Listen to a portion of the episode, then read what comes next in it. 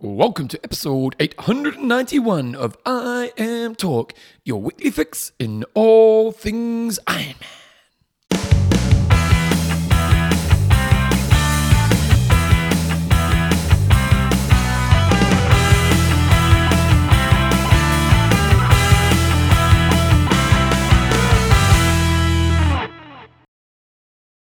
Radio team, welcome along to episode 891 of IMTalk with Coach John Newsom and Bevan James Oz. How you going, mate? I'm pretty reasonable, Bevan. Pretty reasonable. Just reasonable. yeah. Well, it was a pretty shitty sporting weekend for us Kiwis, Oh, but it um, was a um, disaster. um, the All Blacks lost. the All Blacks the Warriors lost. Adesanya lost the title, and we and our Ironman athletes didn't perform particularly well. which was interesting because Braden was doing well. Did he? The penalty. We'll- did we'll talk ruin it? about that okay. later on. Okay, okay, okay, okay. Don't get excited.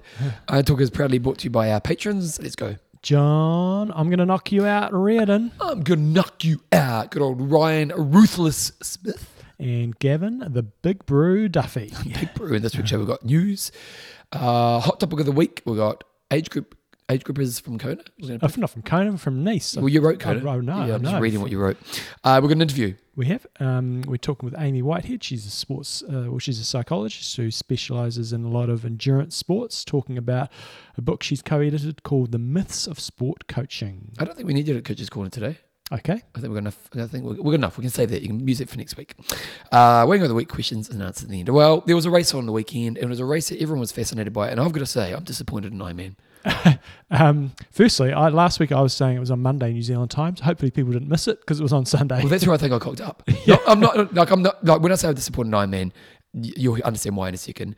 I I, I didn't realize it was on because I thought it was on Monday, and then Shauno sends me this random text going. I, I pro- he sent me a text saying I proposed to Steph on that spot.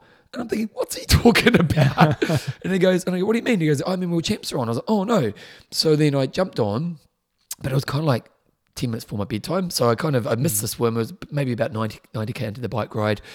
Um, so I'll get up in the morning and it was over by the morning. I haven't had time in the last two days to watch the 10 hours. It's Tuesday morning. There's still no wrap up on YouTube. Mm. You know, like 15, 20 minute wrap up. And I'll get it done because I've got the 70.3 from a week ago. Mm-hmm. But like 101, Mm. you're promoting the sport. There should be a wrap up. Like the PTO, it's there the next morning. Oh yeah, yeah. Of definitely. like, come on, sharpen up. yeah. So I mean, the whole live coverage was there, but yeah, to go and watch. You 10 know, now- but, that, but that's what you want. You want a. I, I, I would want a 30 minute highlight package. Not yeah, pro- not and I would have watched it before the show Mm. because I admittedly I don't have a huge overview of the show because I, I had I, other than what I've read I don't didn't see much of it but you know I thought well I'll watch it I'll watch the review and I'll you know really get my depth from there and I'm looking right now I've gone to YouTube and it's still not up Mm, like come on That is disappointing. come on your job's to promote your sport On the positive side, uh, I watched a big chunk of the coverage. So for us, it started 4:50 on Sunday afternoon. Um, I watched a reasonable amount on Sunday, and then I watched. I sort of had it playing while I was while I was working yesterday, um, and managed to do that without knowing the result until just an email popped. I got Thomas to go into my room, my office, because he was uh, going to swimming, and I said, "If there's any emails in there that's uh, from Ironman saying who won Ironman, just delete those." So I could go on, and I got. I think I got to oh probably so about- you actually watched it without knowing the result Yes. Okay. Um, and that was sort of frustrating because then you couldn't watch the tracker. But um, he deleted any emails, and then about ten minutes before the finish of the race, I saw an email come in that had, it, and I was like, "Oh well, it's it was kind, kind of obvious by then." Um, but to give them some compliments, they looks like they did a really good job with the build-up show. I didn't watch any of that because I just started watching at the start of the swim. But that looks like they had like maybe an hours of coverage with interviews, and, and the build-up was looked to me to be be really good. I would have thought they could have saved quite a bit of the interviews that they did um, for actually during the race rather than actually putting them beforehand, just to pad some time as, as you're sort of going through, in particular the bike rides. So I thought we'd just sort of go through the swim, bike, and run, just some some observations I kind of made. Um, and a lot of you guys will have seen the coverage, you won't have seen the highlights. Um, the swim, beautiful setting. well the whole course looked pretty amazing didn't Oh it yeah, just from yeah from the vistas was just was just amazing yep and I haven't got any stats to back this up. This is just kind of what I saw. It seemed to me that the groups were smaller than what we've seen in Kona. And traditionally, in the last few years, it, I get the feeling we'd sometimes have one or two off the front, but then you have that big pack come in, uh, and it would be just crazy at the start of the Queen K.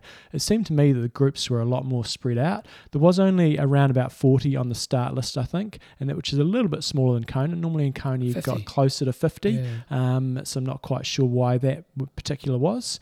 It seemed to me when they started the race that the gun didn't go off. Either that or the uh, the starting gun. Someone was, did John Newsom start? yeah, was was was really uh, was really weak because you could hear them doing the national anthems and you could hear some of the background noise. And then they kind of just went, and I didn't hear anything. They must have heard about it because if everyone have. went, or, Yeah. or someone did John Newsom, they all followed. Exactly. Yeah. Um, some people really got shut out after the swim, but that's not uncommon to what we compare to Kona. So Joe Skipper, for example, he was fi- over five minutes behind, uh, probably about a minute further back than he had been. Um, but then you had other athletes, and this is again similar to Kona, like Arthur Horseau, who was around about that sort of time gap back as well, and he managed to finish in sixth place. So I think the theme here is if you have a crappy swim, you're pretty much out of the race for the win typically, but you can still have a really good performance. But is that same be- as Kona?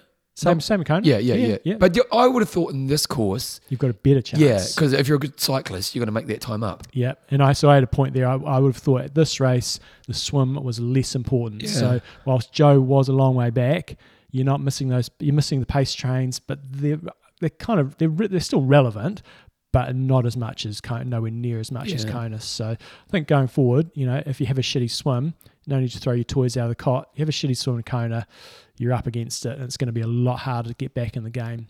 Um, the bike ride, as a lot of people expected, was totally different to Kona, Yeah. and you had just riders all over the place. There was still those groups, you know, there was that, that sort of group uh, initially that caught up to Frodo, and there was probably, I don't know, five to eight in that group, but it wasn't that sort of pace line of sort of 16 to, to 20 athletes. what, So, about, what about Sam Laidlow's ride? oh, yes. Five minutes faster than Wurf. Mm. Wurf's a rock star on the bike. hmm You know, like that was freakish, wasn't it? It, it was. Um, and the hills meant they could get away early. You know, often in Kona, those guys would struggle to get away, Yeah. and it might be, you know, all the way out to Hawi before they really start to get away. But because of the hills early on, get away, get out of sight, uh, and it was a lot easier for them to, to get away. And I put easier in brackets, you know.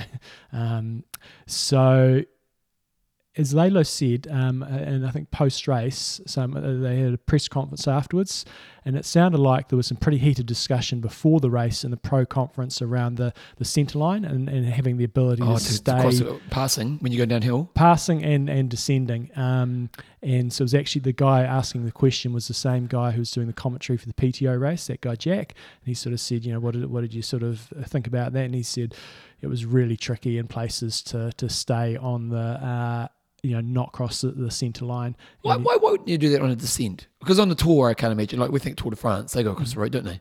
They, they're all across the road, but that road is 100% closed. Like the, the Tour de France, there's no cars getting through there. That is for Oh, but sure. surely the World Championship in Ironman's closed. Uh, it was as close as you can make it in a residential area. If someone's going to come out of the driveway, um, they're going to Okay, come out of the okay, well, driveway. fair so then. it's a safety thing. Okay, I've, I've totally. got no issue Yep, with it, totally. and it's part of the skill of, of racing is, is staying on that that side. But it would have been very very difficult for them. How, how steep were the descents? Uh, they would have been high, they were high speed. They were fanging it on some of the coverage I saw. They Wow. were absolutely fanging it. Um, so the course made it a lot harder, as you guys would have seen, to to cover the race, um, just because you know you're constantly going around corners and the groups were, were smaller and you couldn't get the the wider sort of scenic shots of seeing the whole group. So I found the bike, um, whilst it was beautiful, was As a, as a competition aspect, it wasn't yeah to, to, to watch it. It was a bit harder to know what was going on. Yep. Um, and it was there was it wasn't all ones and twos, but yeah, there was definitely quite a few groups. So I found the bike quite hard to to follow. Uh, I really Were struggled. they doing a good job of informing you? Not really. I mean, and I'm not going to be critical of the commentators. I know some people don't like them, but they are literally just seeing what we're seeing. Yeah. It's so blatantly obvious that they haven't got any other information, uh, which is really frustrating. I don't know why they can't just put the timing mats like at 10 kilometer intervals. Yeah. You have one at like 15, you have one at 34, one at 54. I'm like, it's really not that hard. And not that expensive. And we, so then we, you're sitting there and you're going, when's the next timing split coming up? When's it coming? And then it's just random when it came up. So that I found that pretty frustrating. It's uh, I run events. It's not that hard to put a timing mat every 10 kilometers when you've got the budget to do it. I wouldn't do it at my events because I haven't got the budget. Yeah. If you've got it, piece of cake. Yep. Um, and I think one of the, the other disappointing thing it was it was st- stock standard Ironman coverage. It would have been so easy for them to, f- to have somebody in the background giving the commentators a bit more content. And what I would have loved to have seen is, yeah, you get people going across the timing mats and you see the splits. But what I want to know is how that differential is changing all the time. Okay, so Sam Laidlow, he's now two minutes thirty in front. Last split, he was one minute fifteen behind, and, and, and then going. Frodeno is now four minutes behind. XYZ is four minutes. That's changed 30 seconds. There was so much more they could do rather than just having the commentators talk the whole time, which they, they can just they can talk those two. Well, you have to You have to. And, because you're feeling you don't want silence. yeah. And That's so their job, yeah, I just think there's so much more they could be doing and, to help them do a better job. yeah. Um, for those that have, didn't watch all the coverage, it was interesting. Frodeno dropped a bottle relatively early in the bike course, uh, and those guys have got all their nutrition in bottles. So when you drop one, you're in the, the shit. Now, special needs, you'd have surely you have a backup. Yeah, and he's a Maurten sponsored athlete, so it's a Maurten race, so he could pick it up on the course, but Yeah. he may have had some special formulation in that. And Frederik Van Lierde made a good comment. He was in the commentary team saying it, it came off when he went over a um, speed bump, and there is an art to going over those sort of things and, and not losing your bottles. You sort of got to just position your weight a little bit. So I think it was. Um, yeah, it's unfortunate, but it was it was also partly an error on his on his part. There was definitely a few penalties out there. The only ones I heard about, and there may well have been more, was uh, Braden Currie got one for um, intentionally littering. That that, that was the, the call, um, and also This is a hard one, isn't it? it is. Because no one intentionally litters. You know, he probably tried to put it in his back pocket and it slipped out. Yeah, well, I didn't didn't see, it, see it. so we didn't, no one, don't- you, you know, you can't imagine he just went like that and threw it to the side. he may have done, uh, and that's what you'd get it for. Yeah. Because Frodo wouldn't didn't get one for his bottle flying out because he didn't do that intentionally. Yeah. Also, one of the high profile ones was uh, uh, Weiss, Bradley Weiss. He got one for drafting, and they did they didn't show when he got it, but they showed his frustration at the at the tent. And he was one of my picks, and, and he was disadvantaged by that. He was uh, really looking like he was going to be in the mix. There was probably quite a few other penalties we didn't hear about. Uh, yeah, lots of athletes were shut out of the podium on the bike. You know, coming off the bike, the podium, you wouldn't say it was set, but it was, didn't really change very much other than Lange coming through, Yeah. which was expected. Um, on the run, um, four athletes went sub 2 hour 40 when we look at the splits. Um, we didn't get that sub 2 hour 30 that we might have thought Lange Two might. thirty two's not bad, but is it? 232 smoking. Yeah. He looked, Patrick Lange What looked beautiful amazing. technique! Oh, yeah. Like you want to show someone good running technique, just put him on, yeah. He- and he looks so relaxed. He was smoking it. Uh, it, it- But he did what most people expected. You said, a lot of people said, if you haven't got a 10 minute lead on Patrick Lange, you're probably in trouble. And that's basically what happened. Yeah. Everyone got run down by Patrick Lange, except one person who put in an, an exceptional performance, and he had more than 10 minutes. Had it been 10 minutes, uh, it would have been Pretty close. very, very close Yeah. because Laidlow ran a 241.46. And and, and And- what, what we talk about that, Laidlow's is the complete triathlete performance, Hmm. and the, and the, basically in the front pack of the swim, um, basically dominating the bike, Yeah, absolutely dominant. When you're putting five minutes on Cameron Wurf, yeah. you know, and then everyone else is in the 40s, he's basically 10 minutes ahead of everyone else in the bike, and then runs the 241. which is you know the few guys under 240 and but most of them are only just under 240 uh, compared to except for Patrick Lange who's 232 so yeah um There's actually only one guy under 240, other than Patrick Lange. Oh there's a couple no there's, Oh no, sorry, four, yeah, four there was a guys couple. under Yeah, yeah, yeah, yeah, 240 uh, it would have been nice as usual to see some of the battles uh, a little bit further down the pack. It looked like a really good battle for for 7th through 9th um, so Bradley Weiss ended up in 7th with an 8.20.54 it was only 20 seconds back to Gregory Barnaby and then only another 8 seconds back to Robert Wilkowiecki. Uh, so that would have been really cool to, to see that sort of unfold. Would have been really difficult to follow because the, the multi lap course age groupers were getting mixed up.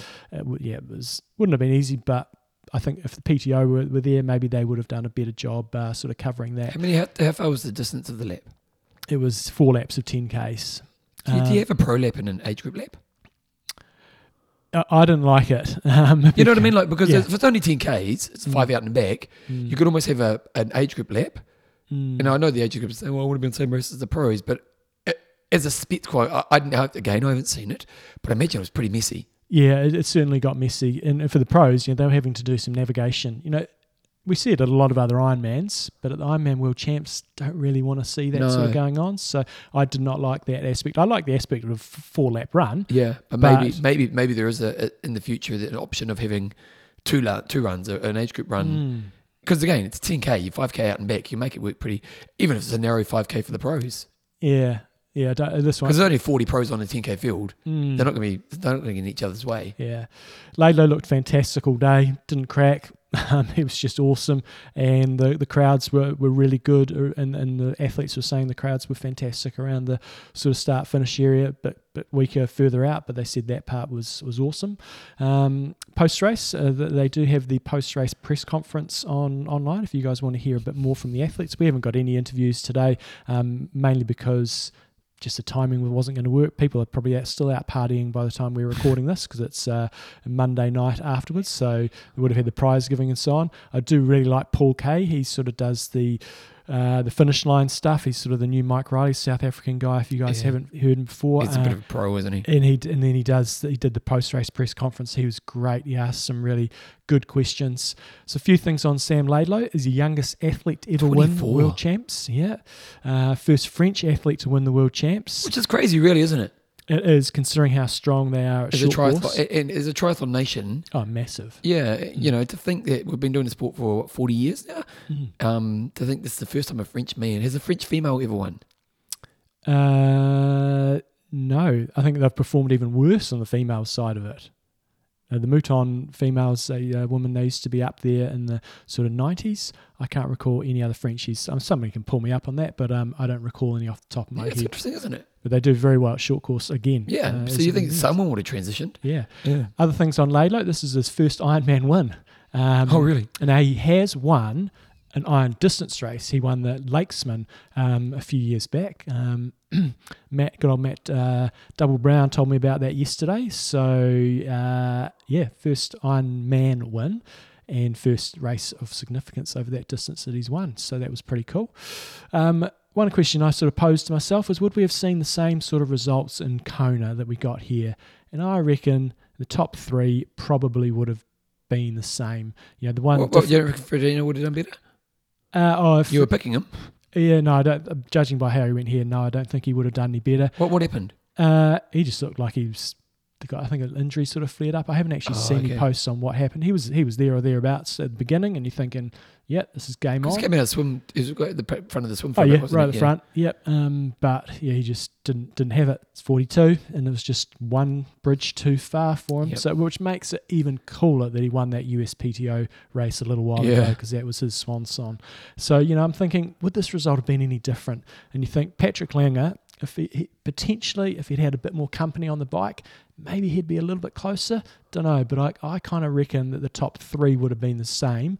Um, fourth through tenth might have changed uh, a little bit. Well, you said you said earlier that the runners aren't really in this game so much because the bike's so much harder. Mm. Surely we'd see a few more runners up there. I would have thought someone like a Joe Skipper, who's more of a pure time trialist, if he'd had a good day, Yeah. um, potentially could have been there in there. Um, yeah, maybe the likes of Braden Currie might have done a little bit better. What happened with Braden? uh, so he got a penalty, and then he Because he was like fifth on the bike for a long time, wasn't he he? was being very aggressive uh, on the swim and the bike, uh, and I was worried he was going to blow his.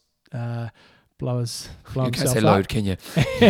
and and uh, and it, yeah, I just saw a post before we started recording. He just sounded like he lost motivation after um, getting a penalty. He was in, in the race to win, Yeah. and when that got blown out, then uh, He's like, "Bugger it." because he could have still easily got on got in the top ten. Bradley Weiss had a five minute penalty as well, and he finished in seventh place. So Well, if he'd gone 20 minutes faster, he would have got, you know, which is, you know, two, uh, 240 is realistic for him. And he did like a nearly a three hour run, mm, uh, he would have been in sixth place. yeah, So, So, um, so I reckon we would have got a pretty similar result with those top three. Um, and then one other thing that really did impress me was um, Patrick Lange acquitted himself really well. I thought. I think, as they said, he's a really underrated athlete oh, by when you. by me, and by a lot of people. And you kind of, a lot of people go, "Oh, he's just a one-trick pony. You know, he's won Kona twice. I was looking through his record this morning, and it's bloody impressive. Uh, so so far this year, finished second at Nice, finished second in Roth, and an amazing time. He did seven hours thirty in Roth, running at Yeah. two thirty. Um, when you look at the previous year, yeah, he only got tenth in Kona, didn't have a great race. Won Ironman Israel in seven forty one. Also got second in Roth in seven forty. The year before, he won Roth, he won Ironman Tulsa, um, and then had a COVID year. 2019 was a shock. He had a shitter. When you look back at 2018, he podiumed every race he uh, he entered And he won the World Championship. won Hawaii. The year before that, he won Hawaii. year before that was his first year he was doing iron distance racing. He won Ironman Texas and then went on to get third in Hawaii. So when you go through his record, you go, I reckon I shouldn't have been as harsh on this dude in the past. Yeah. It's bloody impressive. Just the way he crossed the finish line, he made it more about Sam Laidlow than he did about his performance. Nice. And he consistently said that I just thought he acquitted himself extremely well. And when you look back at his record, you go, yeah, you're not Jan Frodeno winning a gazillion every race you do, but holy shit, there's some really good performances in there outside of uh, Ironman Hawaii. So, uh, yeah, I think I picked him to get second or third. Uh, didn't pick Laidlow. Kind of didn't really know what was going to happen with him, but you knew if he did a performance like he did in Kona last year, he was going to be very close to winning, and that's what he did. Who So was the good on him. disappointment? So Frodeno. Uh, Frodeno, yeah, that was disappointing, but, But, that same- was that was a flip of a coin, wasn't it? He was Yeah. either there or he wasn't. Mm. and he seemed to really enjoy himself. It was, was kind of nice. He just went out and cruised on the run and Yeah. Still ran like a three-hour marathon when he was stopping and cheering people on and stuff and cuddling people. I'm like, far out, man. You So is, is it official? He's gone. Is that Yeah, like I that think is his it's last race? definitely. Is, I mean, he might do a, a showcase somewhere, but yeah, I think he is definitely Oh, done. what a legend for the sport. Uh, so yeah, I thought all in all, my sort of reactions to the race was it's so cool to see the pros being tested in a different way to the stock standard So you are kind of stuff. at the end of the day, you think it's great that we've split the races. It's great that we've split the races. Don't like. I would have liked the females to be there as well. I think that's just doesn't sit right for me. Um, age group is a different story. I think we- we've got a little bit of age group feedback, and that's a little bit mixed. Um, I just think it's really cool to have a different venue. It's got to be what we're going to do to advance the sport. yeah, it's it's not Kona, and I think if you said Sam Laidlow, would you rather one Nice or Kona? He's going to say Kona every day of the week, but that'll take some time to evolve. Uh, so I thought it was it was fantastic. Um, yeah, the Yeah, coverage I wonder, I, wonder, I wonder if Sam does say that. Guarantee He's still the world champ. Oh, you're still world champ, but if you said, would you rather one Kona? What do you reckon's a harder race?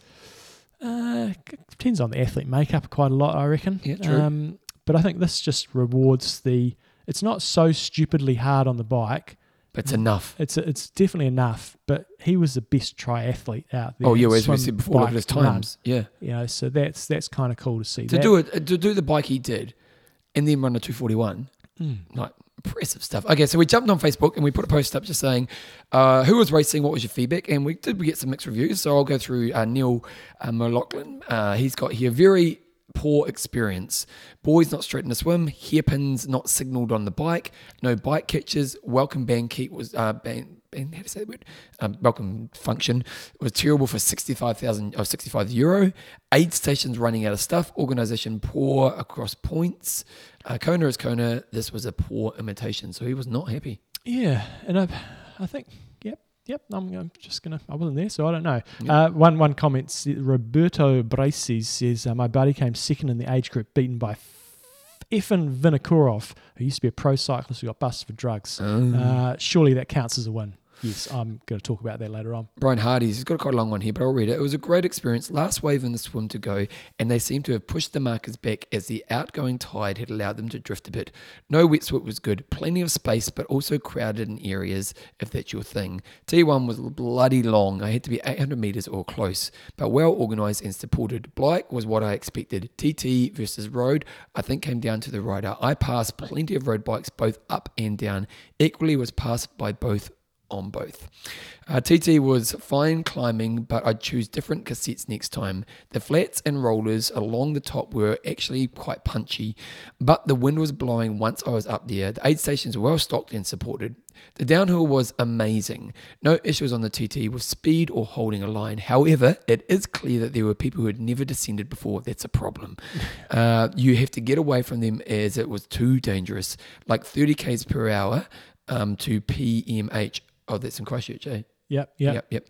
Uh, including manholes, judder bars, and everything else. Definitely not a downhill cruise. A lot of on and off the pedals, out of the corners, and requires 100% focus. The run was good. Aid stations were depleted of ice early on. Latest I've been on uh, a course, and it was quite surprising how chaotic they became as there was less runners, more people packed in up and handling, uh, handing out. Uh, once dark, the turnaround at, at the turnaround at 3K was quiet and there were no lights at the airport stretch. No roving medics to be seen and a number of people requiring assistance. Volunteers on the crossings, but they seem to have switched off as there weren't as many people around. Thought they would have had medics revolving around on bikes at that time. Overall, great day, and I'm sure they'll take a lot, learn a lot from it. Although, given the annual race, they should have had a lot more sorted out. Kona is Kona, but I'm sure this will get better as it cements itself as the biannual World Championship for most age groupers uh, choosing to take slots rather than digging the hills in. Glad I didn't get extra tickets for the um, the function as it wasn't great. Expected more overall given the amount paid for the entry at the function, run aid stations, and post race recovery. In a country that has great gelato um, and pastries, they had neither.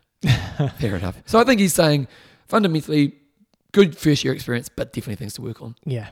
Um, Anthony Heaton Jones says, I was there competing. It was great, very busy in the swim, and the washing machine was full spin due to the deep water start. Don't know if that's that different to Kona these days with the wave starts. Um, it slowed down a lot on the long stretches. Um, it ramped up again at the turn boys. People were a lot slower due to non wetsuit.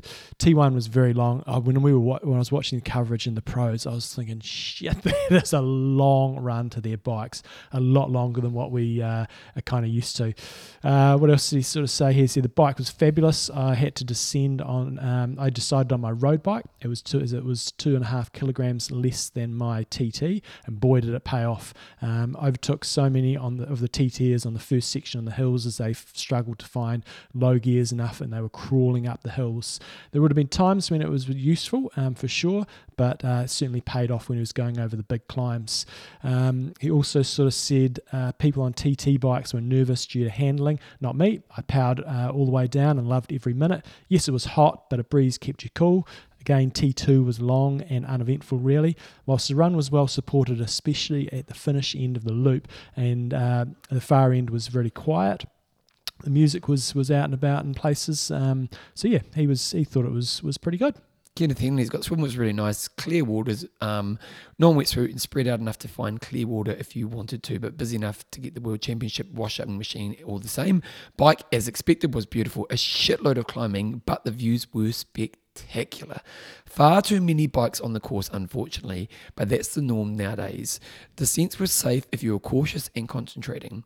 Uh, I run old school rim brakes and had no issues. Unfortunately, there were some very nasty looking accidents, which we haven't heard a lot of. Uh, run was well supported with plenty of aid stations to make what could have been a pretty boring four lap course actually quite fun.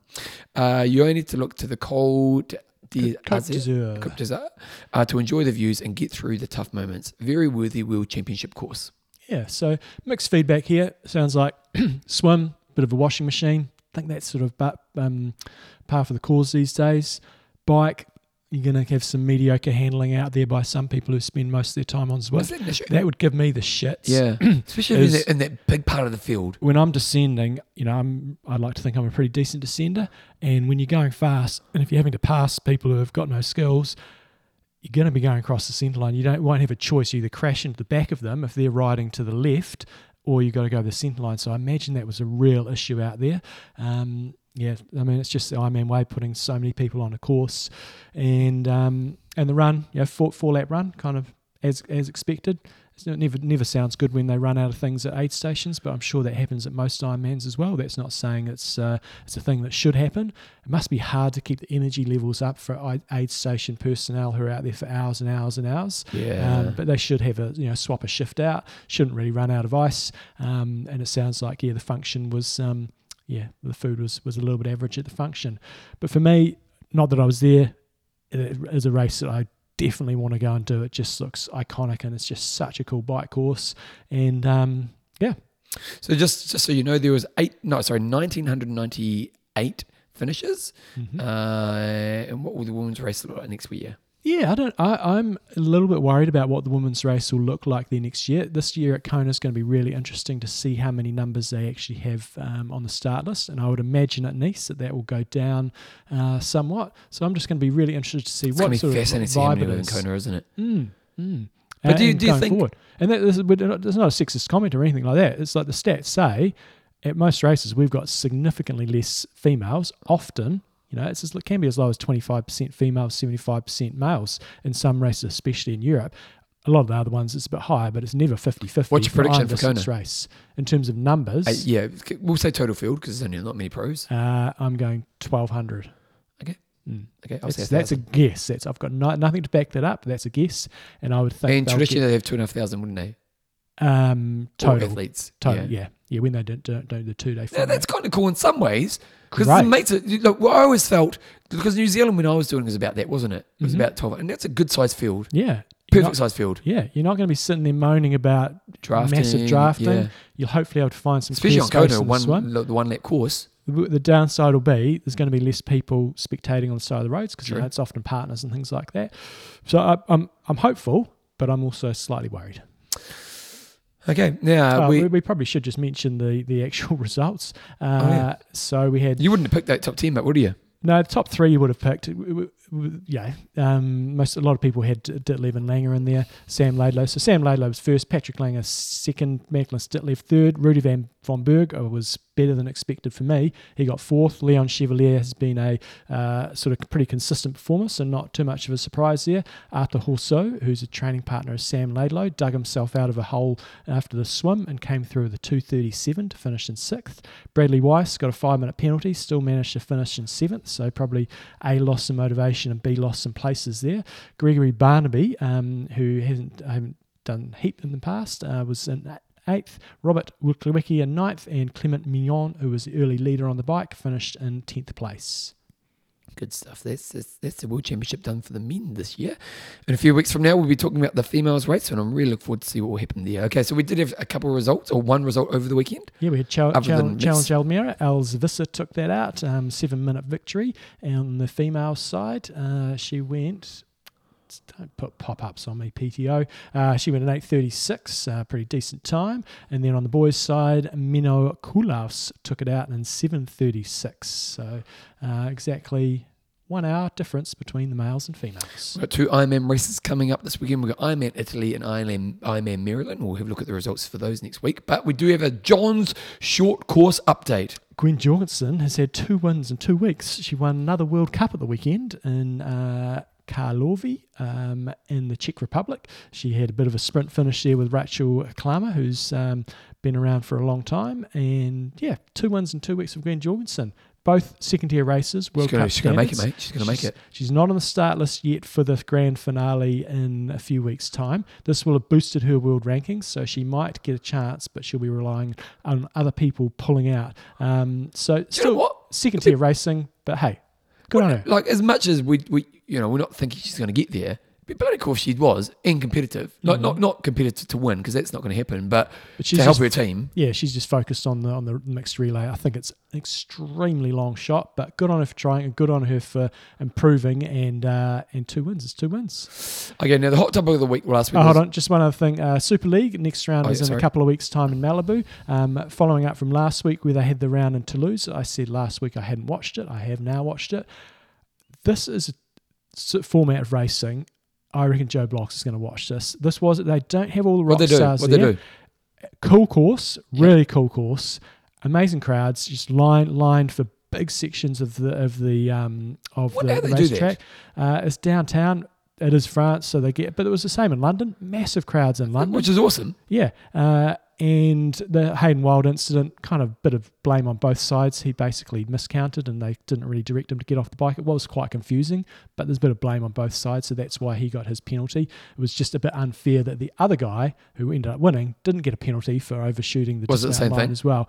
More basically, Okay. uh, and it was just a, an, an official's error. Uh, the other one, they had a, the female who was uh, right up in the lead. She got disqualified for uh, her helmet's kind of she had fud, fud, struggled with the helmet and then she thought she had it done up, and It then as she was as she was running to the mount line, it came undone, and so she did it up again. She got disqualified, which I thought was a bit harsh, but that may be the rule. But maybe the rule needs to change there because she wasn't Especially if you're running. Yeah, she wasn't riding without a helmet done on, and yeah, there's, a there's quite a few instances that have come up lately where the rules maybe just need to be looked at a little bit. A bit too anal. Mm. Um, but you loved the race. What what was the distance they're doing? This one was they did three triathlons, sort of um, Okay. not back to back. They had little gaps in between and changed the, the order of it. And I just thought, even though Hayden Wilde and, and the guys that were expected to win did win, it's just done in a way where it was watchable. It was watchable. Yeah. You know, if if I didn't watch triathlon, I think if I was a sports fan, I'd probably watch it. Yeah, it was good, really good. And now Super League getting bigger.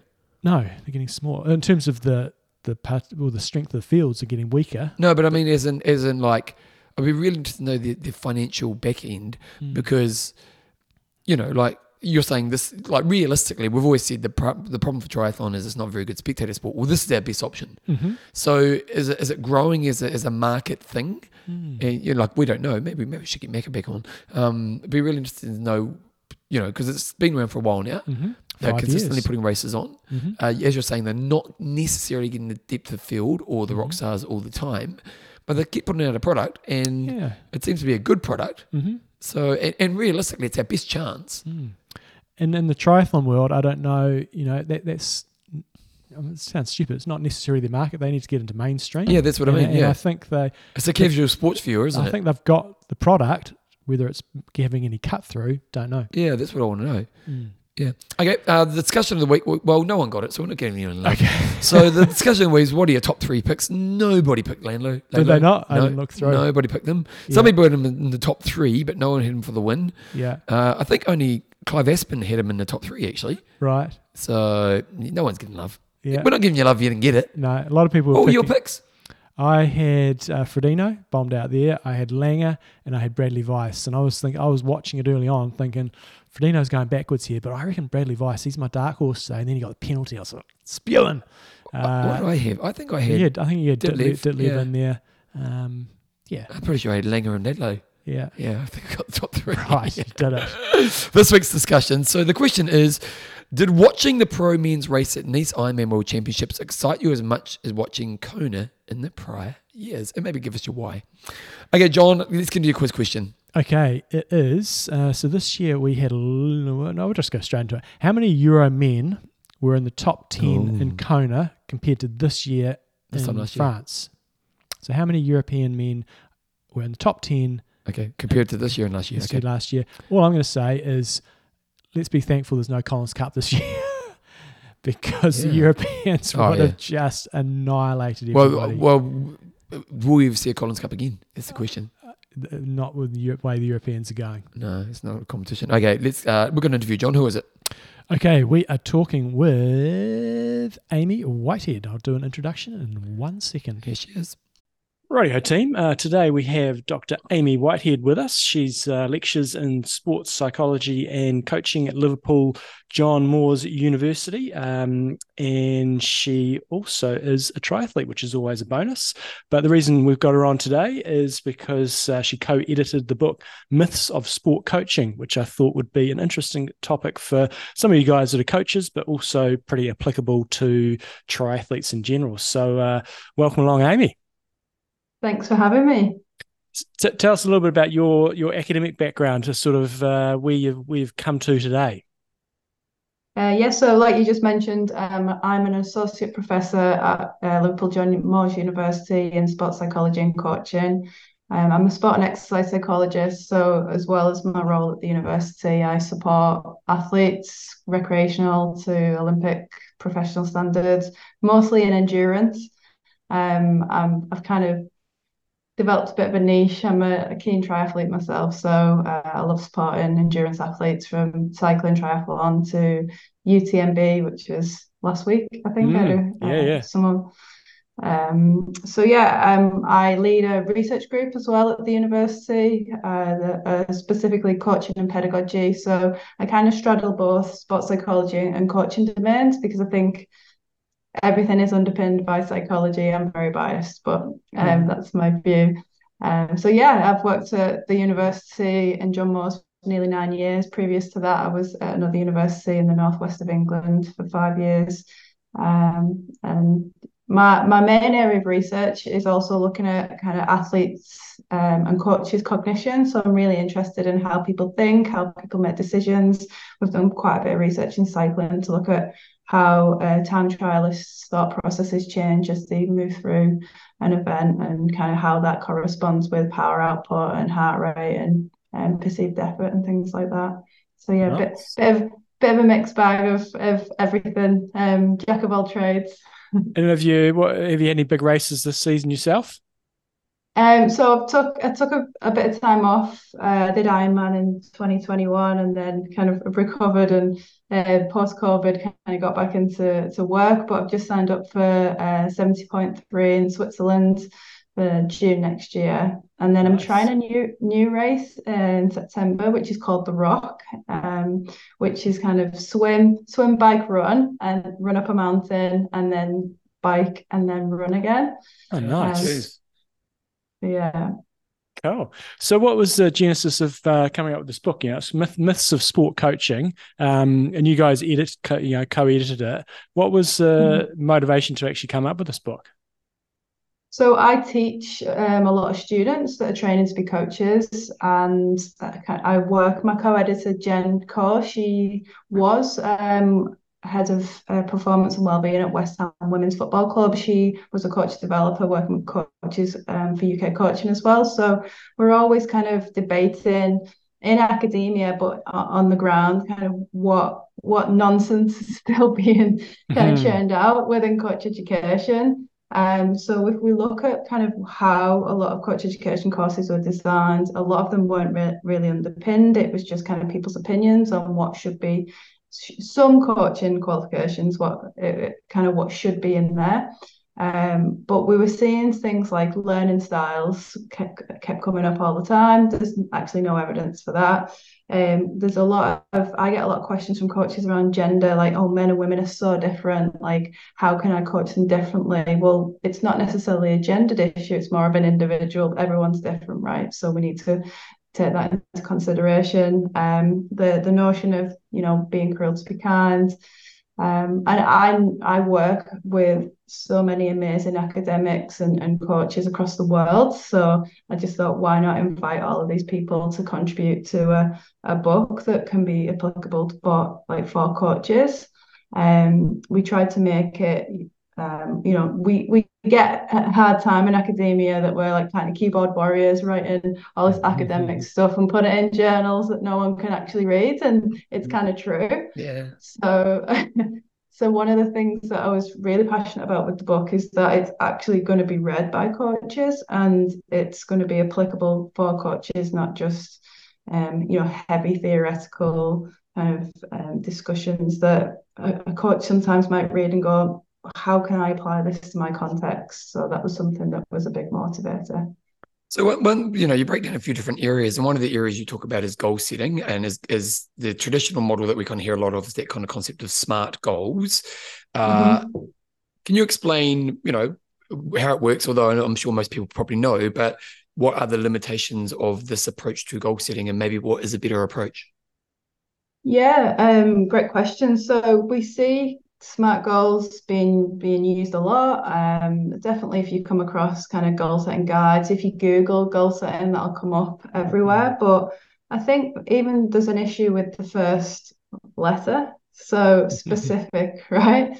Um, so if I, I if I'm working with a, an athlete or a coach is working with an athlete, and we set a really specific goal, like even if it's a, a time in an Ironman, um, or a, a position, for example. Like for me, the the chances of not achieving that because it's so specific are, are, are, quite high.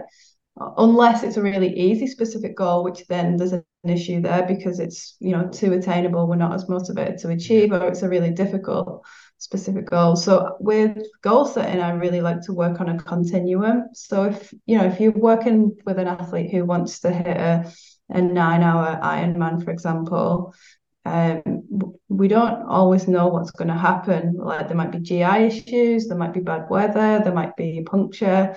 So for me, instead of being too specific, I'm always kind of work within a within an area, um, and also have a, a specific plan A, but also have a plan B and C. So you've got the sliding continuum of, of goals. Um, if like again going back to it depends on who we're working with as well. So if an athlete is quite new to to the sport then um, open goals might be more applicable than setting very specific goals so just working with a new athlete to get them to be able to you know swim 400 meters might be a really big deal. Um, but saying to them do your best could be more um, could be less stressful for them than you saying right I want you to hit 400 meters in I don't know seven minutes or whatever.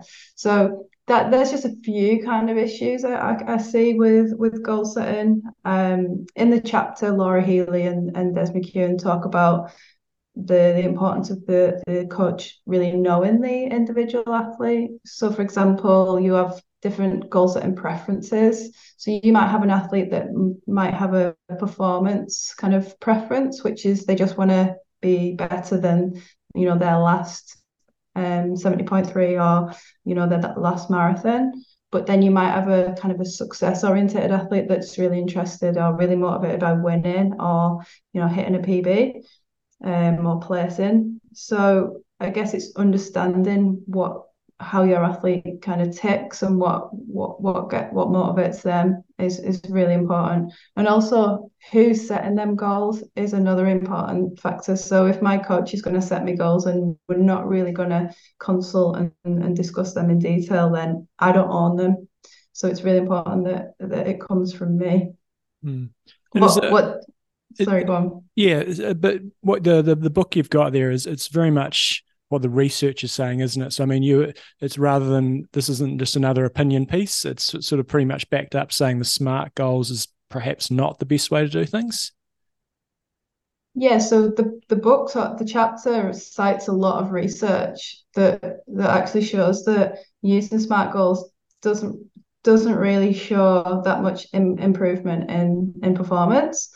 Um, a lot of the research in goal setting and a lot of the the underpinning evidence is very lab based. So you know, and it's very short term. So we take a cyclist into a um, a lab and we give them a, a goal to focus on, and then we so we have one group with the goal and one control group, and say do your best.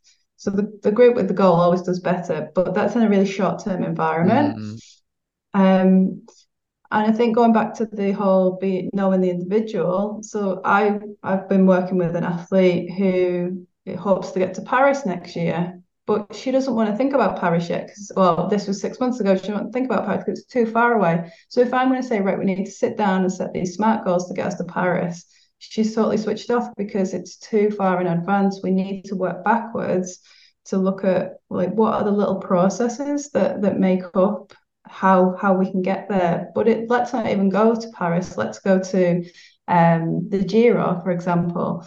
Um, let's work out what we need or, or, what excites you and what motivates you, and kind of what you small goals or process goals that we focus on that you want to kind of you want to achieve from from that um, that like kind of short term uh, event. That's going to vary massively from athlete to athlete, though, as well, isn't it? So you, that that particular athlete might not want to focus on Paris. Athlete B might want Paris to be the focus the whole time through as well.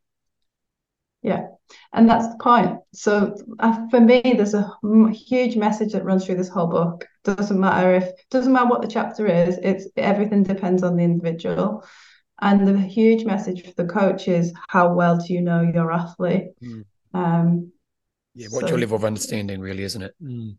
Hundred percent. So we're just going to be touching on on a, a few of the chapters, guys. Um, if you do want to go into this in more detail, obviously go get the book. It's called Myths of Sport Coaching. Um, chapter sixteen is caring.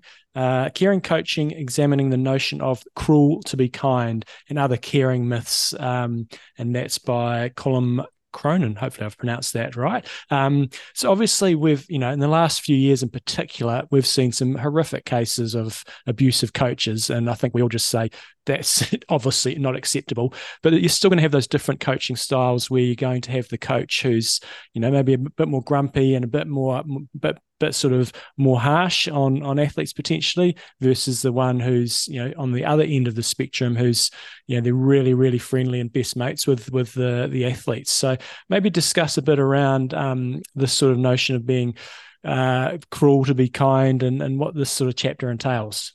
So Colin Colin Cronin's chapter talks about um, this notion of being cruel to be kind, and I think for me, what's interesting is he talks about the history of where this comes from. So if you look at like lots of the coaching films, like Coach Carter and films like that, I think there's a huge percentage of these films that portray this coach to be kind of very dominant, sometimes quite abusive.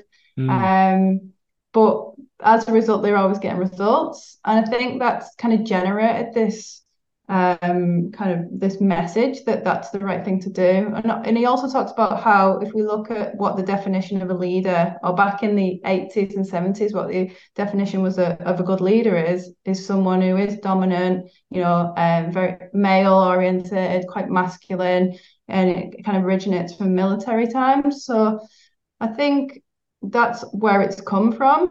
Um, but I think times have massively changed. So he talks about care. And I think one of the one of the things that we need to be um, kind of aware of is just because we're caring, it doesn't mean we're you know we're friends with our athletes. It doesn't mean we're putting mm. our arms around them and you know telling them how great they are all the time. So being caring is about listening. It's about going back to what I was saying earlier. It's about understanding the wants and the needs of the athlete. So Colin talks about what uh, what an athlete wants might not not necessarily be what an athlete needs. So, as a coach, and you guys will know this, you'll have athletes that might be a bit lazy every now and again, but they want to, you know, do a really good time in in their Ironman. So you'll you'll have to push them, mm. and you'll have to set them them hard training sessions, and you'll have to tell them that you know they're going to have to get up at five a.m. to get that swim swim session in because that's what they need. Um, but knowing that they need that without kind of pushing them too far. Um, and he talks about this idea of engrossment. So that's showing an athlete that you're listening, that you're you're you're kind of taking on board. So I think this is a really interesting one for especially endurance because a lot of your coaching is online. Mm. So it's not it's not traditional kind of how we talk about you know a football coach with a whole team, the with them on a daily basis. You might just see their TrainingPeaks data um, you mm. might, but how you respond to that is really important. So I, I work with, uh, you know, Tim Piggott, John. Yeah, yeah. Um, he's my coach. If I've had a bad session and I've had a bit of a moan on TrainingPeaks and told him why, he'll check in with me. It might not be that day, but he'll check in with me at some point during that week, and that shows that Tim's listening to my uh, TrainingPeaks. He's he's attentive. He's he's engrossed in me as a person. And all the research shows us that that level of, of support from a coach increases our enjoyment in the mm. activity, mm. increases our motivation, um, and also can lead to things like reduced like stress, fatigue, burnout, and even going to, like as far as mental health if we've got that kind of good social connection with the coach. Tim must feel under the pump when he's coaching you. He's, you know, he's getting analysed the whole time. Tim was on a he was on one of our epic camps many years ago over in France, um, and uh, yeah, so that must be uh, he's, he's he does more of the the ultra endurance running these days, doesn't he? Yeah, he does. Yeah. And Tim's great. So me and Tim met um, through a conference. So I work for Tim's company as well um, as a sports psychologist.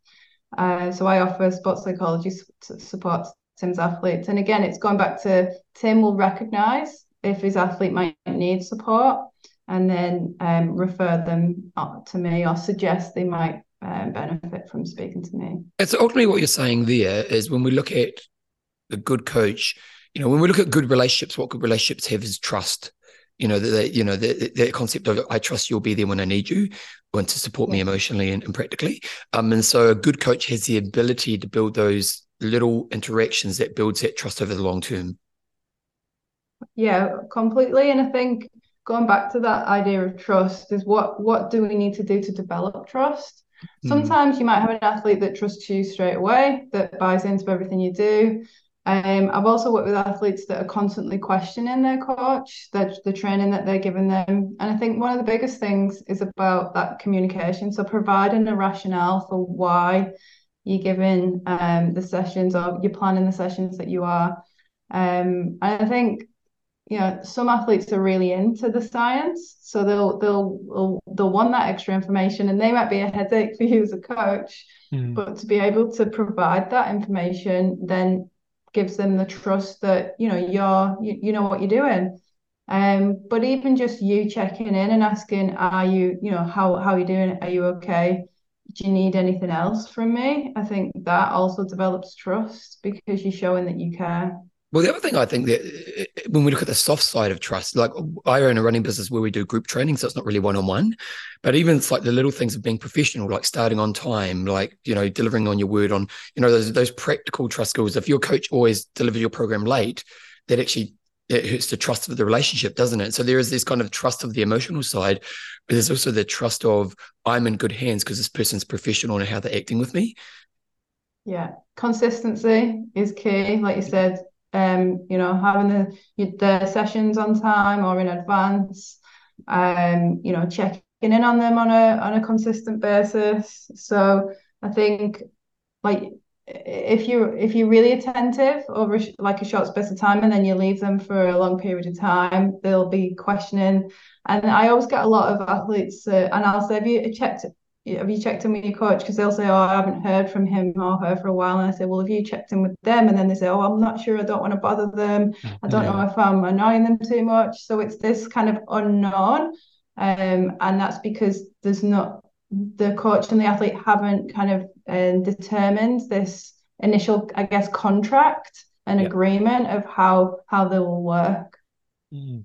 Um, chapter 19 is around uh, psychological resilience, which is a real buzzword these days, and we've had um, some discussions around this in the in the past. And you know, we've had the Ironman World Championships last weekend, and we've seen some athletes sort of overcome resilience to have these amazing performances. So, um, yeah, it's a real buzzword, and it's I think it's for some people it's quite hard to get their head around what resilience actually means and and what I can do about it. So maybe talk about some of the myths that you guys uncover with regards to um, resilience. Yeah, so if, if you haven't heard of uh, Mustafa Sarkar, you he is the the academic king of resilience, hmm. um, especially in the UK. Um, and he uh, published that chapter with Joel and Kegers. Um, but I think one of the biggest things from that chapter for us to to learn is that resilience isn't an, an, an innate characteristic. It's not something we're born with and it's not something that you know just appears. Um, it's something that we can develop. It's something that might be different depending on what, what context we're in. And i think for me the really important thing about resilience is that um, they, they talk about this idea that resilience instead of someone being resilient we should use the word we're, demonst- they're demonstrating resilience because it's not like you might, so you guys might be super resilient when you're, I don't know, doing doing an Ironman. But if I put you in a different, completely different context, you might mm. fall apart and be not resilient. Mm. So it depends on on what um kind of context you're in. So I might be super resilient, um, you know, when I'm running because I'm really confident in that context put me in the water, I'm a terrible swimmer, and put me in a, a, a, sea swim, and I'm even like less um, uncomfortable. So I might show a different level of of demonstrate a different level of resilience. Um, and another thing for me that's really important about this is that resilience is very dependent on the environment. So going back to the idea of care and coaching, um, and you might have heard about the word that you might have heard the term psychological safety. So this all links together in that if you as a coach can provide the environment where an athlete does feel comfortable to push boundaries or try something new or even ask questions, then they they they're in a, an environment where they can develop kind of better resilience. Um, so it's for me, it's about how does the coach provide opportunities? You know, can, can you put pressure on, but in a safe way?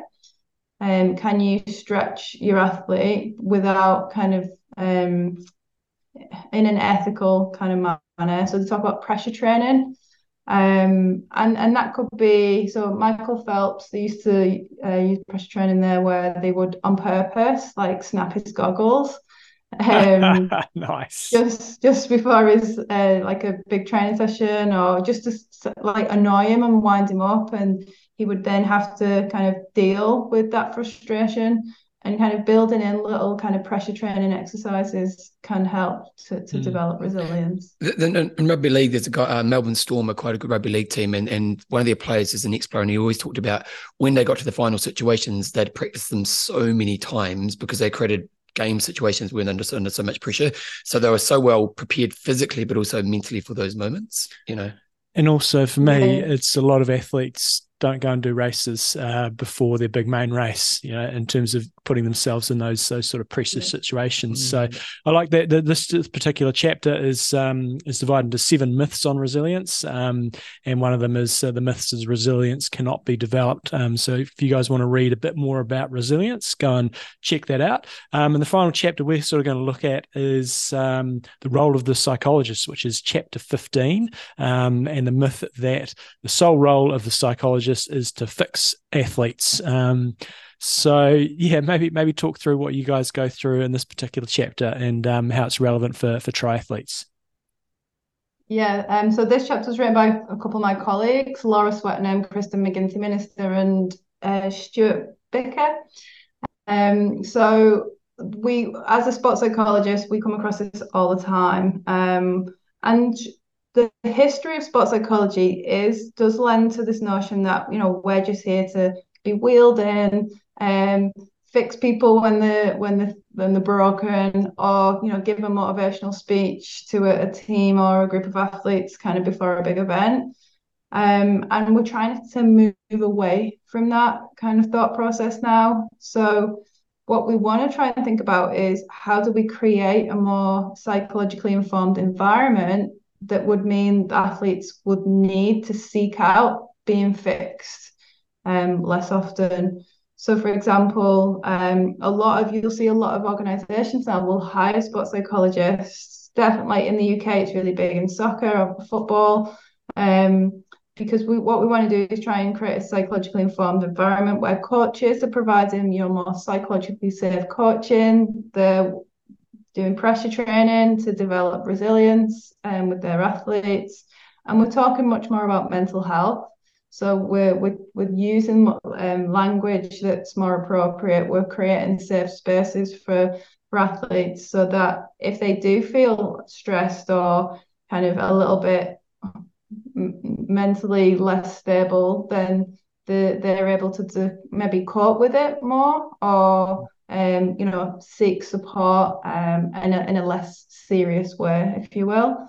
Um, that doesn't mean that um, 90% of my clients don't come to me because they're having a performance issue or, you know, something's wrong. So that's still massively the case. And that doesn't, and I think that that will always be there. And that doesn't mean that that's not also our job. Um, but I think f- for me, like my preferred way to work with clients, and kind of that's why I support Tim's um, company, is that I check in with athletes just to make sure that we're kind of topping them up, if you will, um, so that they are do feel more resilient and do feel more psychologically stable and, and kind of better prepared to to face their kind of their sport and performance. But then also our role isn't just about sport so many of my clients have issues outside of sport that massively overlap and, and affect their performance. So again, I think it's just to highlight that our role is expanding so much and just a kind of call a call to coaches that you know use us more um because you know we, we can work with coaches to really help them inform their practice much better. Well, it's interesting as well. Is if we look at a traditional Ironman, they're going to be training anywhere from 10 to 30 hours a week. You know, they put a lot of time into the physical side of their training, but maybe not a huge amount of time into the mental game. And I know a lot of that happens in your training, but to put some time aside to develop yourself, especially if you've got skilled people beside you to do that, you're going to Mhm. progress, aren't you? Yeah, totally. And I love I love working with like Ironman and triathletes because they they are such serious athletes. Like we I think it's been said many times, like I don't know any other rec especially recreational athletes that put so much time, money and resource into into their sport. Mm. Um so yeah, some of the most you know, total recreational athletes want to get as much as they can out of, of me as a as a psychologist, and they'll invest more time. I've personally at my experience of working with um, triathletes is that they will invest more time in psychology than other sports that I've worked in. Um, and I also like to, when I'm working with athletes that want to invest in a, on a long term basis, we we periodize physical training but also we can totally periodize psychological training. So we can work on different strategies at different times in the year, depending on what events we've got. So we kind of we might work on just general well-being, general men, like mental state, um, general happiness. I, I love talking about happiness.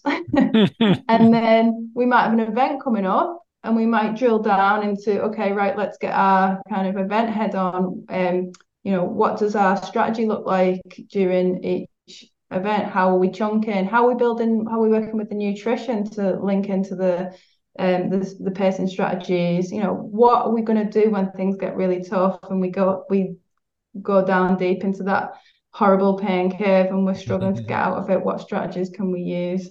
So, but we we wouldn't talk about that all the time because you know sometimes we just want to learn how to manage our training better.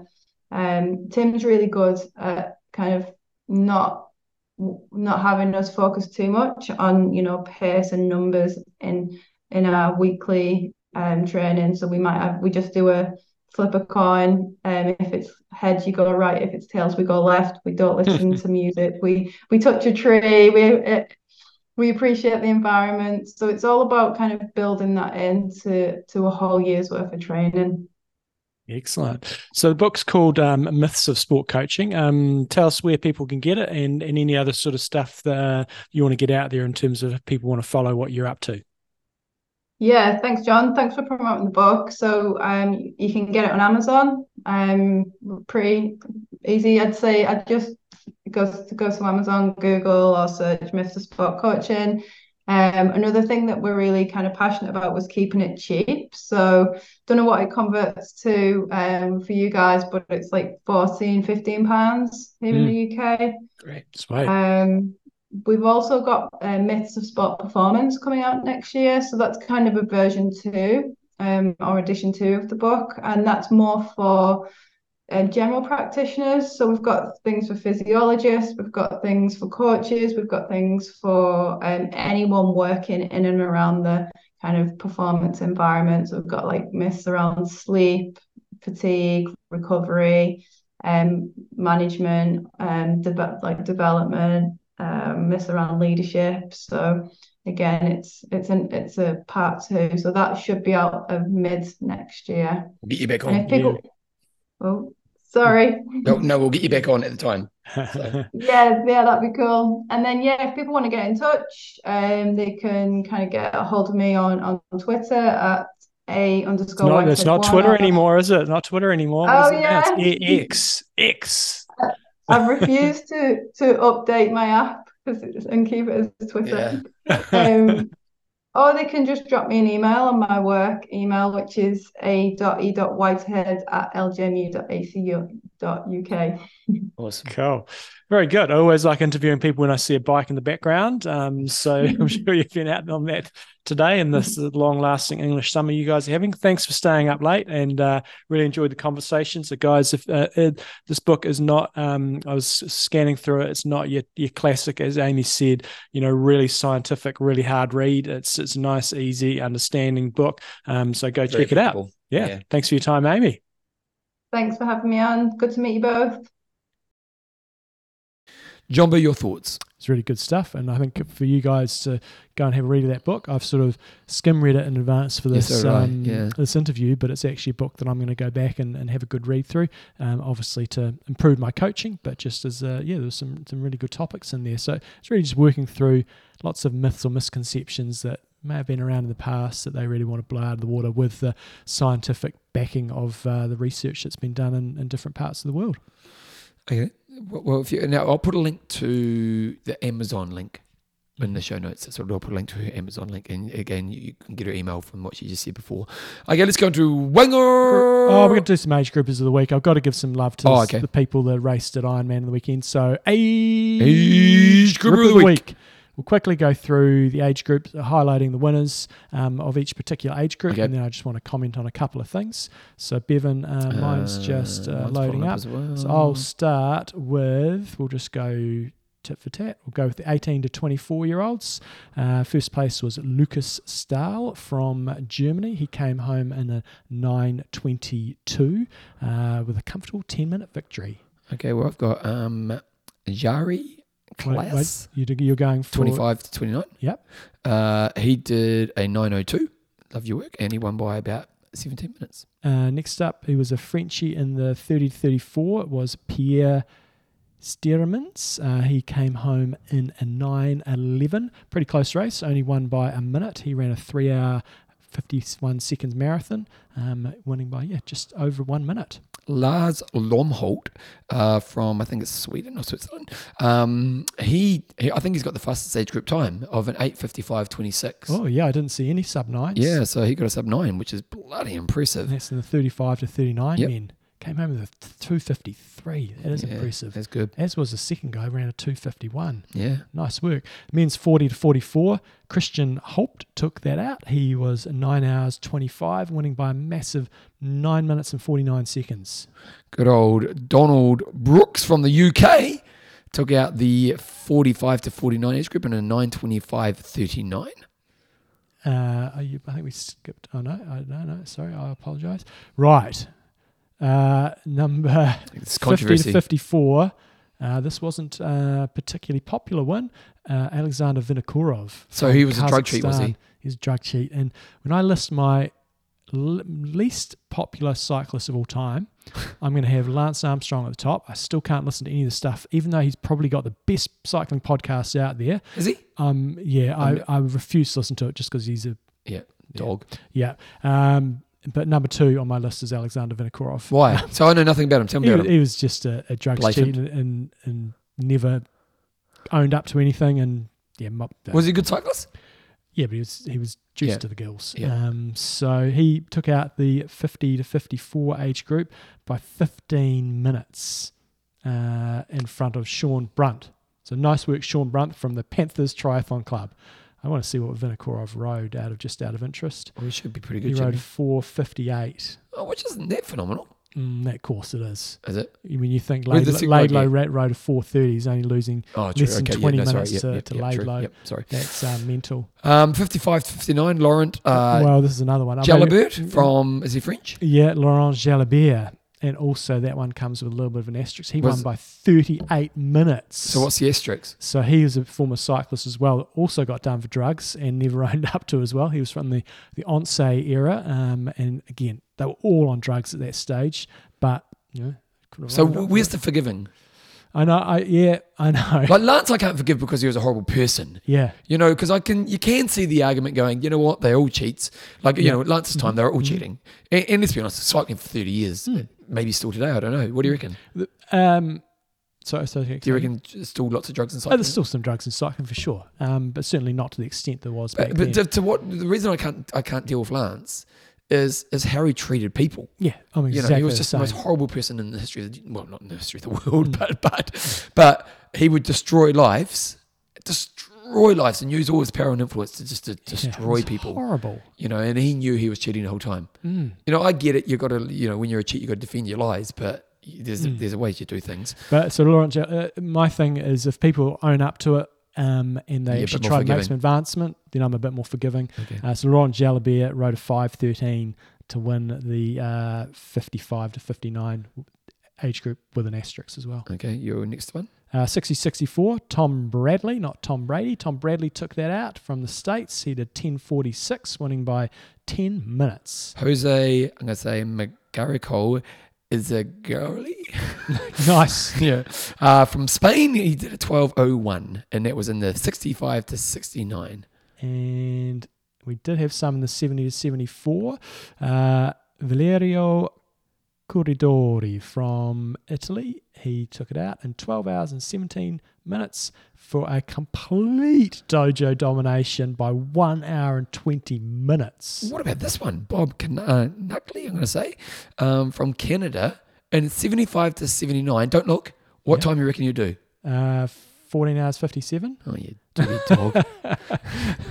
he looked at the results, but that's impressive. It is. So he finished in 1480th. I oh, know what place did he actually finish at the end? Uh, By gender, oh, wait a second. Let's let's put it this way: he wasn't. He wasn't at the back. Uh, Mate, you got sub 15 on a normal six- course. 1663 was his finish out of 1900. 300 people behind him. And and at that age, Mm. to go sub 15 on a normal Ironman's impressive. Yeah, true. You know? You know, you get people doing 16, you know, 17 hours. Yeah. That's impressive. Well was, it was the only 75 to 79 age group, uh, age grouper, and he took You're it a out. legend, you are, mate. Excellent performance. Man, I'd love to be able to move like you when I'm your age. Well done to everybody who f- finished on what looked like a awesome day. Okay, let's go into Wanger of the week. Week. Okay, I'm going to say good old 48, Marty Hill. Nice. Marty Hill, not even anywhere near getting ready for that, so you can tell us Okay, about Marty Marty. Hill, he's from Sydney, Australia.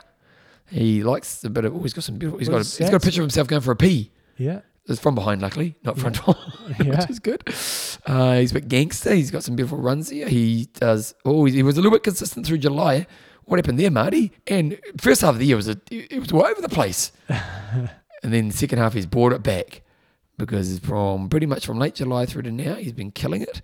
Uh, last week he did I think three hours on the run, and then he did like I don't know. He's got those stats here, but what number was he? 42, was it? forty nine I think it was. 49.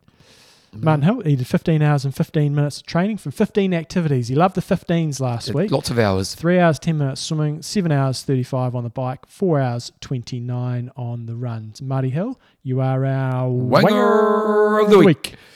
Very good. Okay, Jumbo, let's uh, let's go into is it your swimsuit or questions and answers? Actually, Uh, I think I have one there.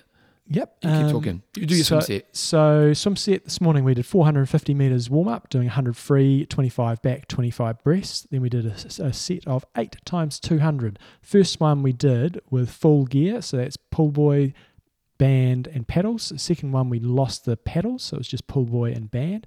Third one we did paddles only, and then the fourth one was freestyle, and then we repeated that through. So the idea there is just to do a little bit of strength work, but also get a different feel for the water with the paddles going on, paddles coming off. Quite, I said to the guys, quite a high admin set because you're constantly changing your gear. Then we did uh, 100 IM, then we did nine uh, 450s hard kick, and then nine 100s, descend one to three, four to six, seven to nine. So that's one steady, one moderate, one hard, and we repeated that through. Warm down, 3,450 meters, I think.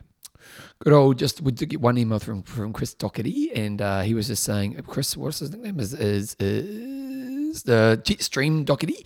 Um, he was just saying he did Wales a few weeks ago, and he said he can't agree more with the Red Rocket. That was absolutely fantastic experience. The weather was great. Uh, the sea was calm, basically flat. It had an Aussie exit. What's an Aussie exit? That's where you come out of the water and you jump back in. Oh, nice. Uh, which was good because you got to hear thousands of people on the shore. The bike ride was had some good proper hills. The four lap run course was going down the streets of Tenby. Uh, the support was like nothing else. Pots and pans, cowbells, uh, posters, and signs to tap. Uh, kids with the water guns, fancy dressed a lot. Their enthusiasm was amazing because the support was sustained well beyond the early finishes. So. Uh, he, he actually he's, he agrees He with says I Red should be putting a camp on over there. Yeah, yeah. We're basically saying, John, you put the camp on because he's saying he actually feels like the Red Rocket that it's a better race day experience than Roth, which is a massive call. It is a bit cool. Yeah, but so if you want to check out an amazing race, I'm in Wales. Get get on it. Okay, Jumbo. Let's say thank you to our patrons. So I'll go do my quiz question first. Oh, okay. Yep. How many last? So last year. So the UK is Europe, isn't it? We'll ca- classify the UK as Europe. So the question was this year, how many pros were there from Europe uh, in the top 10 and how did that compare to Kona the previous year. So okay, so basically, it's, it's, it's a relatively easy answer for the well, this year we have how many? We have one. We have two, sort of one to two non-Europeans in the top ten. Bradley Okay, Weiss. depends depends if you count. Rudy von Berg because he's like a Frenchie that lives in America. He of races things. under America, races under America. so we'll give him that to him. We'll give him that. So this year there's only eight.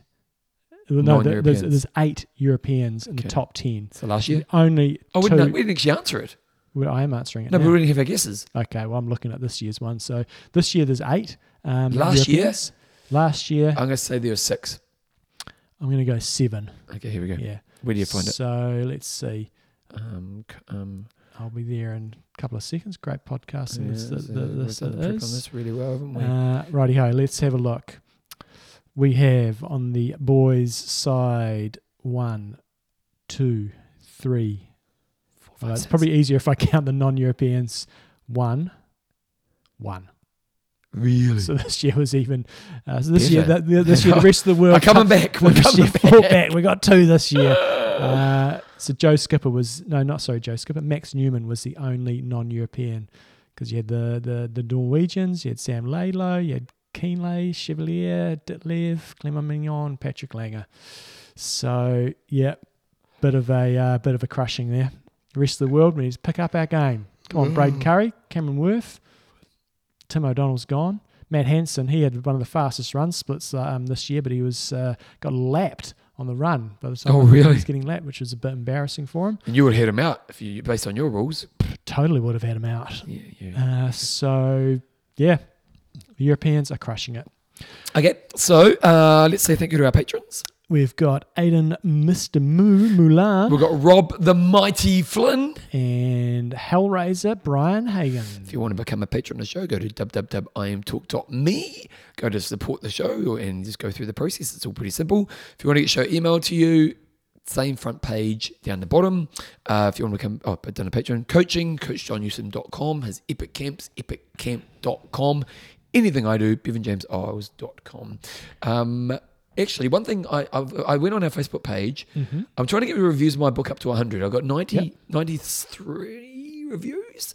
This is American reviews. Yeah, because you want? got you got to get American views because Mhm. otherwise they don't go in the American store. right. Um, so if you want to help me do this, I'll pay. I'll pay for you to buy the book. Mhm. So I, I basically I do everything for you. It would literally take you ten you minutes. don't read the book for them though, do you? Yeah, I do.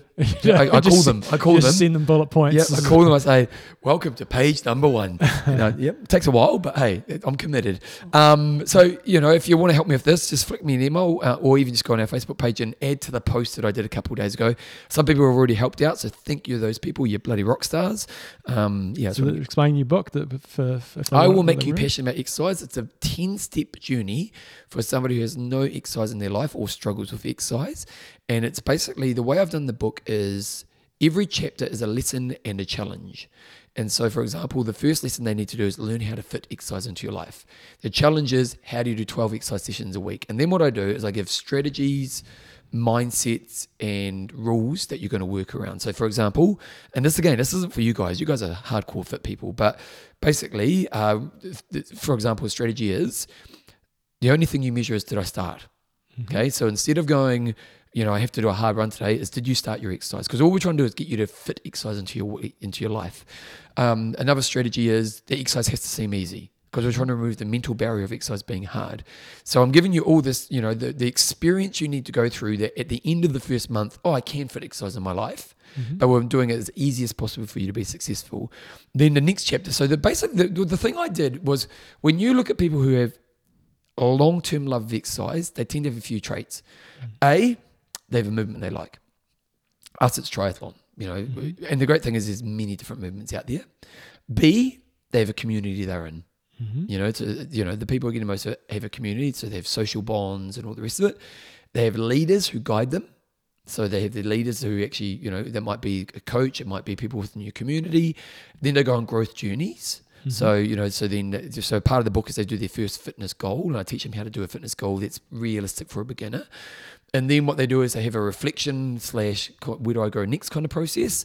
And then there's kind of the ongoing evolution. And then the last parts of the book are more about your identity. So it's about um, having identity with exercise, helping other people have exercise, and so on. So, and the way I've designed the book is that each chapter has an experience that you almost like a challenge that you have to face, but it's realistic for a beginner. And what I'm doing is I'm building that framework. So at the end of chapter one, you've done 12 exercise sessions. And the next challenge, you're going to try six different types of movements. So you might try a run, you might try dance class, you might try karate. At the end of that, you found a movement you like. Chapter three, you're going to find the community with your movement. So you might find triathlon. Now, in your area, you might have a couple of triathlon clubs. So you're going to try the different options for that. And you're looking for the best community with the best leaders.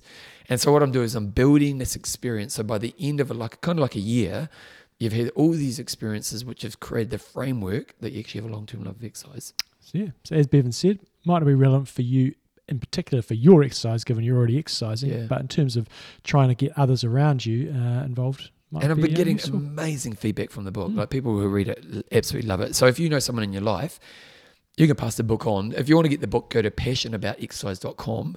But it is on Amazon. And if you do want to buy it and um, put a review up, but if you want me to kind of do all the steps for you and make it as easy as possible, go on our Facebook page. You'll see I put a post up a couple of days ago. Just go, hey, I'm willing to help out, and I'll go through that process. Anyway, John, what you got? Some goss had the slopes for a little bit last Oh, week. that's so that right. always How good. are the legs?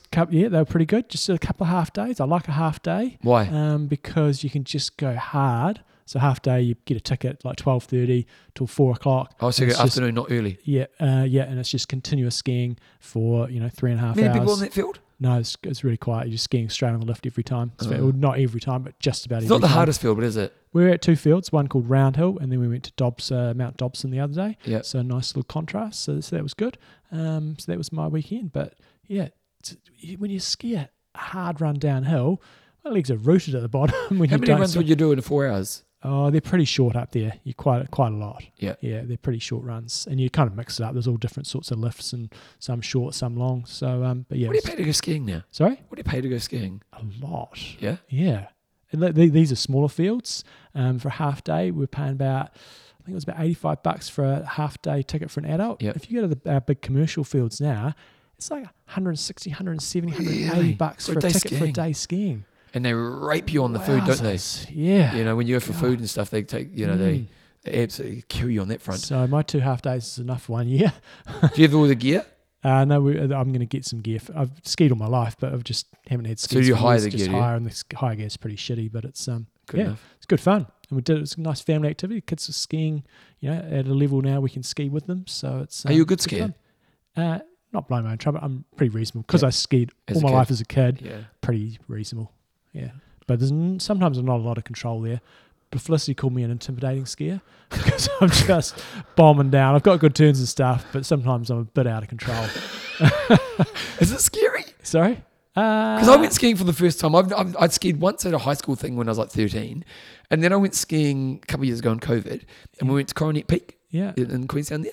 Um, and I, I picked it up really quick, basically. You know, the Mm. basic level, the learner slope, I did like three and I, I kind of had it. Mm. And so I went to the top after about two hours and I was able to go down. Mm. I was pretty scared at times. It's not, it's not scary. Sometimes if you just lose an edge when you're going fast, I'm a little bit scared. But I'm just on the groom stuff, generally not going off piste too much because the snow's not good enough anyway at this time of year. Yeah. Two beautiful days. New Zealand, you can't beat it on a Yeah. cracking day. The ski field we're at called Round Hill, it's like next to a lake and you're at the top of this, the, the run and it's got this one that just goes around the edge of the ski field and you're just looking straight down this beautiful lake, not a cloud in the sky. It was pretty awesome. How long does it take to get from from like the, the village to the ski field? Uh, well, given given I'm uh, like Michael Schumacher, you know, not long. uh, no, It's more like rally driving on that road. 35 minutes or Oh, so. okay. So it's a pretty good place to go skiing. Yeah, yeah.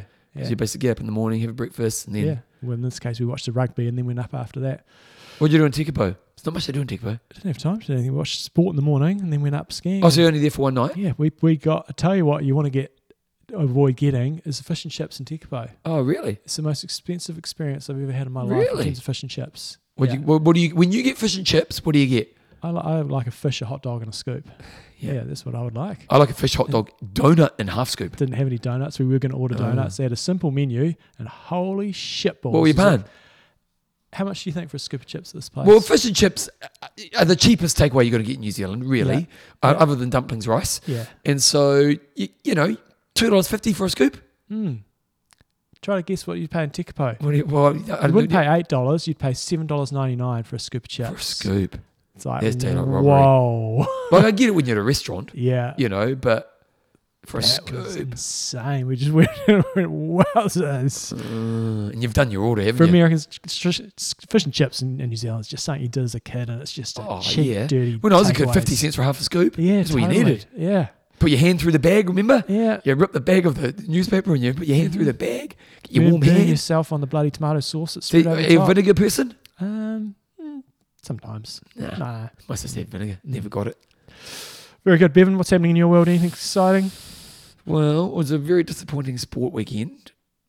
There was very disappointing, John. Mm. The All Blacks. Although I actually think full sense of security Mm. because I don't think you want to play your tactics. Mm. You know, like when you watch the game, we kicked it all day, Mm. and they were, they were arguing they were trying to fatigue the French forwards. Well, it looked Mm. like it worked in the first half, and It then didn't, then it didn't in the second half. But I don't think you play your card right now. Yeah. You know, like we're going to be playing the the, the South Africa or Ireland Mhm. in the first in the first knockout game. yeah. So you, you don't want to put your like you know like if you're going to lose a game, that's the game to lose at least. Mm.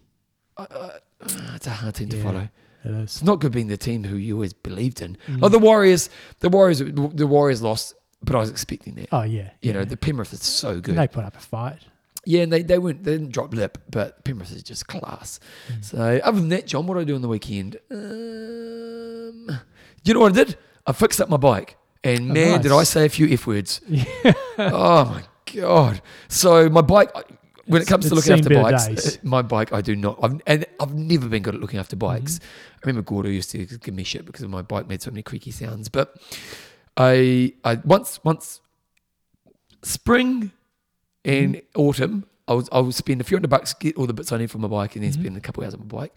Well, all my tubes were pretty tired, so much so the the tire was so old that the tube was popping out the side. Mhm, mhm. So I thought I need to get this sorted. So I, I, I bought some new two new tires, new tubes, bought some new brake pads, gave it a clean and all the rest of it. Well, changing my tires. So I changed the tire, and then it turns out the tube was in there was flat. Mm-hmm. So I had to do it again. And getting getting a tire varies a lot from wheel to wheel. It Oh. does suck when you've got a uh, a shitty. my wheels, like it can take me twenty minutes just to get it out. Mm. So I end up changing the front tire four times. Mm. So it took me like ninety minutes to change one tire. that is frustrating. I was getting pretty angry. Mm. And you know, the, my levers, I ended up buying two sets of levers, luckily. So I had six levers. they were coming out flying across the room. oh, man. I was, because my dad's really funny. My dad, my dad, when you go driving with my dad, he's always frustrated. Mhm. Like every light he misses, oh, for F's sake, every time. and even if he had no chance of getting it, Yeah. he's like, oh, for F's sake. I love driving with my dad because it's quite entertaining. Um, I became my dad. I was just doing the old for F's sake, like Yeah. unbelievably. But now, new brakes. Because I was riding down the hill with no brakes, it was not good. Yeah, New brakes feel really good. riding like a dream. Yeah, I've got good pumped up tires, hmm some oil on my chain. Yeah, you know, it's clean. you can come up with stealth now. There's no no. Oh, here comes Bevan. you know. wait, wait, have you watched that program Rogue Heroes? Yeah. Did you like yeah, it? yeah, it was good. Yeah, we're watching that right now. It's quite good. Mm. So you know, it's more everything's stealth. They're pretty ruthless. We were. Yeah. Anyway, let's wrap it up. I'm Russ. I'm a Train hard. train smart Kia kaha.